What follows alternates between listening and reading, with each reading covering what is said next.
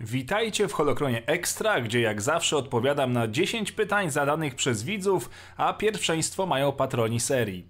Zapraszam do oglądania i zadawania swoich pytań w komentarzach. Pamiętajcie, by wpierw przejrzeć stare odcinki, bo tam na większość popularnych pytań padła już odpowiedź.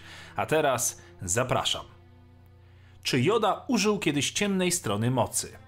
Nie, przynajmniej nie w kanonicznych źródłach. W legendach, w powieści Joda Mroczne Spotkanie dochodzi do spotkania między Jedi a hrabią Duku. Podczas rozmowy dwóch panów Joda na krótką chwilę otwiera się na ciemną stronę mocy. Poprzez realistyczną wizję pokazuje Duku wizję tego, jak niewyobrażalnie potężny stałby się, przechodząc na mroczną ścieżkę mocy. 900 lat mądrości, doświadczenia i wiedzy Jody zostałoby wykorzystane na niewyobrażalną skalę. Niszczycielska moc mrocznego Jody byłaby tak silna, że mogłaby zniszczyć wszechświat.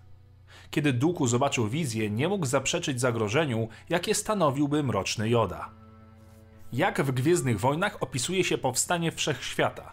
W kanonie informacji na ten temat jest niewiele. Starożytny tekst Jedi, znany jako Ramagon, zawierał cztery sprzeczne historie pochodzenia mocy i całego kosmosu. Czwarta wskazówka była poematem opisującym bóstwa walczące w pierwotnym wszechświecie, ale wiadomo niewiele więcej.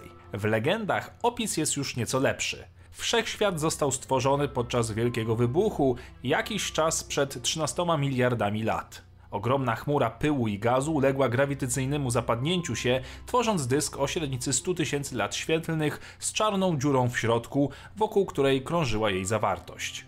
Galaktyka zawierała około 400 miliardów gwiazd. Uformowało się również kilka galaktyk towarzyszących i zaczęło okrążać główną galaktykę. Ile istniało ras rankorów? W kanonie ras jest trzy: Jungle Rancor, Rage Rancor i Shadow Rancor. W legendach zaś takich ras mamy już w sumie 8. Jest to Bull Rancor, Chrysalite, Felucian Rancorn, Gnarled Rancorn, Jungle Rancorn, Rancorn Dragon, Rancorn Pidgey oraz Tyrant Rancorn, z czego ten ostatni uchodzi za największego, bowiem jego rozmiary sięgają nawet 20 metrów wysokości. Tutaj jednak trzeba pamiętać, że na tych stworzeniach nierzadko eksperymentowano, tworząc ich mutacje czy biomechaniczne superwersje ile razy Vader walczył ze swoim synem. Darth Vader stanął w szranki z Luke'em Skywalkerem trzykrotnie, w kanonie oczywiście. Wpierw w komiksie Star Wars z 2015 roku na Simon 1, ich pojedynek był jednak bardzo krótki.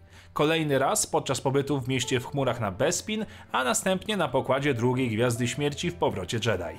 W legendach takich spotkań było niewiele więcej i na pewno trzeba doliczyć tutaj spotkanie obu bohaterów w książce Spotkanie na Bimban czy Obi-Wan i Padme naprawdę mieli romans.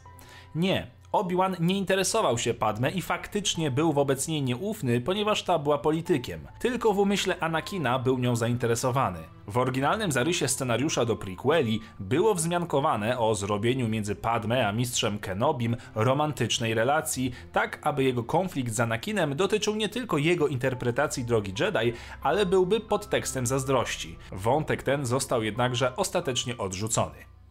Czy Asoka wiedziała o odkupieniu Anakina przed śmiercią?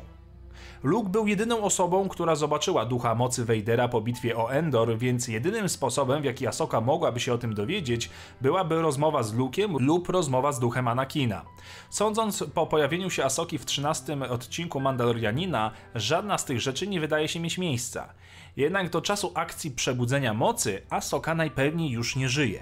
Jej głos zachęca bowiem Rey do walki z Palpatinem podczas ich konfrontacji, wraz z innymi martwymi Jedi, takimi jak Mace Windu, Qui-Gon Jinn, Obi-Wan Kenobi, Yoda i oczywiście Anakin. Dave Filoni, który stworzył Wojny Klonów, Rebeliantów i Mandalorianina, powiedział, że może jednak jego bohaterka nie umarła. Mogła skontaktować się z Rey poprzez moc, tak jak Luke wezwał Leję pod koniec Imperium kontratakuje. Biorąc pod uwagę, że wszystkie duchy Jedi zdają się wiedzieć, co dzieje się w tym momencie, można założyć, że Asoka znała prawdę, a jeśli umarła, to tym bardziej prawdopodobnym jest, że wie, co stało się z jej byłym mistrzem. Z jakiej rasy pochodzi Maskanata? Informacja na temat rasy tej postaci została specjalnie ukryta i póki co nie ma żadnych informacji w tym temacie. Jeżeli jej rasa zostanie zidentyfikowana, najpewniej nastąpi to w którymś z nadchodzących źródeł kanonicznych. J.J. Abrams, zapytany o ten wątek, odpowiedział po prostu: W filmie nie dowisz się tych rzeczy, ale wiem, że są to rzeczy, które pojawią się w innych miejscach. I to na razie tyle w tym temacie. Czy Luke wiedział o przygodach Ezry Bridgera? Ciężko powiedzieć, być może ich nie spotkał, jednakże Ezrę i Kanana widziała w akcji księżniczka Leia. Można więc założyć, że opowiedziała potem swojemu bratu o tym, że widziała innych wojowników z mieczami świetlnymi, którzy robią niesamowite cuda. Oczywiście istnieje wciąż możliwość dziwnego scenariuszowego twistu ze strony twórców, którzy wyjaśnią, że Leia milczała w tym temacie, no bo coś tam i coś tam. Jak szybko latała pierwsza Gwiazda Śmierci? Według dostępnych informacji jej prędkość podświetlna wynosiła 20 jednostek. Dla porównania X-Wing miał maksymalną prędkość podświetlną 100 jednostek, a niszczyciel Gwiezdny Imperium 60. Czy błyskawica mocy może coś naładować?